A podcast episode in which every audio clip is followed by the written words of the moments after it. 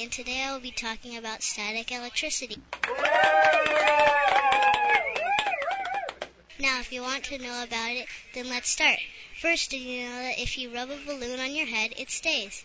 That's because the negative charges escape and positive come in the balloon.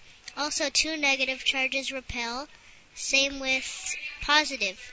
But if there's positive and negative, they will attract.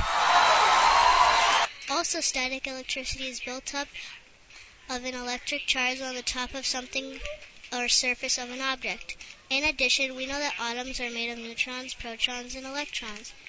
And so, the electrons are spinning around the outside of something, and the static charges formed when two surfaces touch each other, and electrons move from one surface to another. Also, one object will have positive charges and the other negative.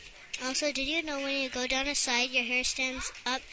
That's because when you go down a slide, friction has caused positive charge to be built up on each hair. Since each hair has the same charge, they all repel and unupstand. Static electricity can damage things to like computers, and with the chip in the computer, it gets sensitive to static electricity. If you rub a plastic bag against a balloon, the negative charges will move left and positive right.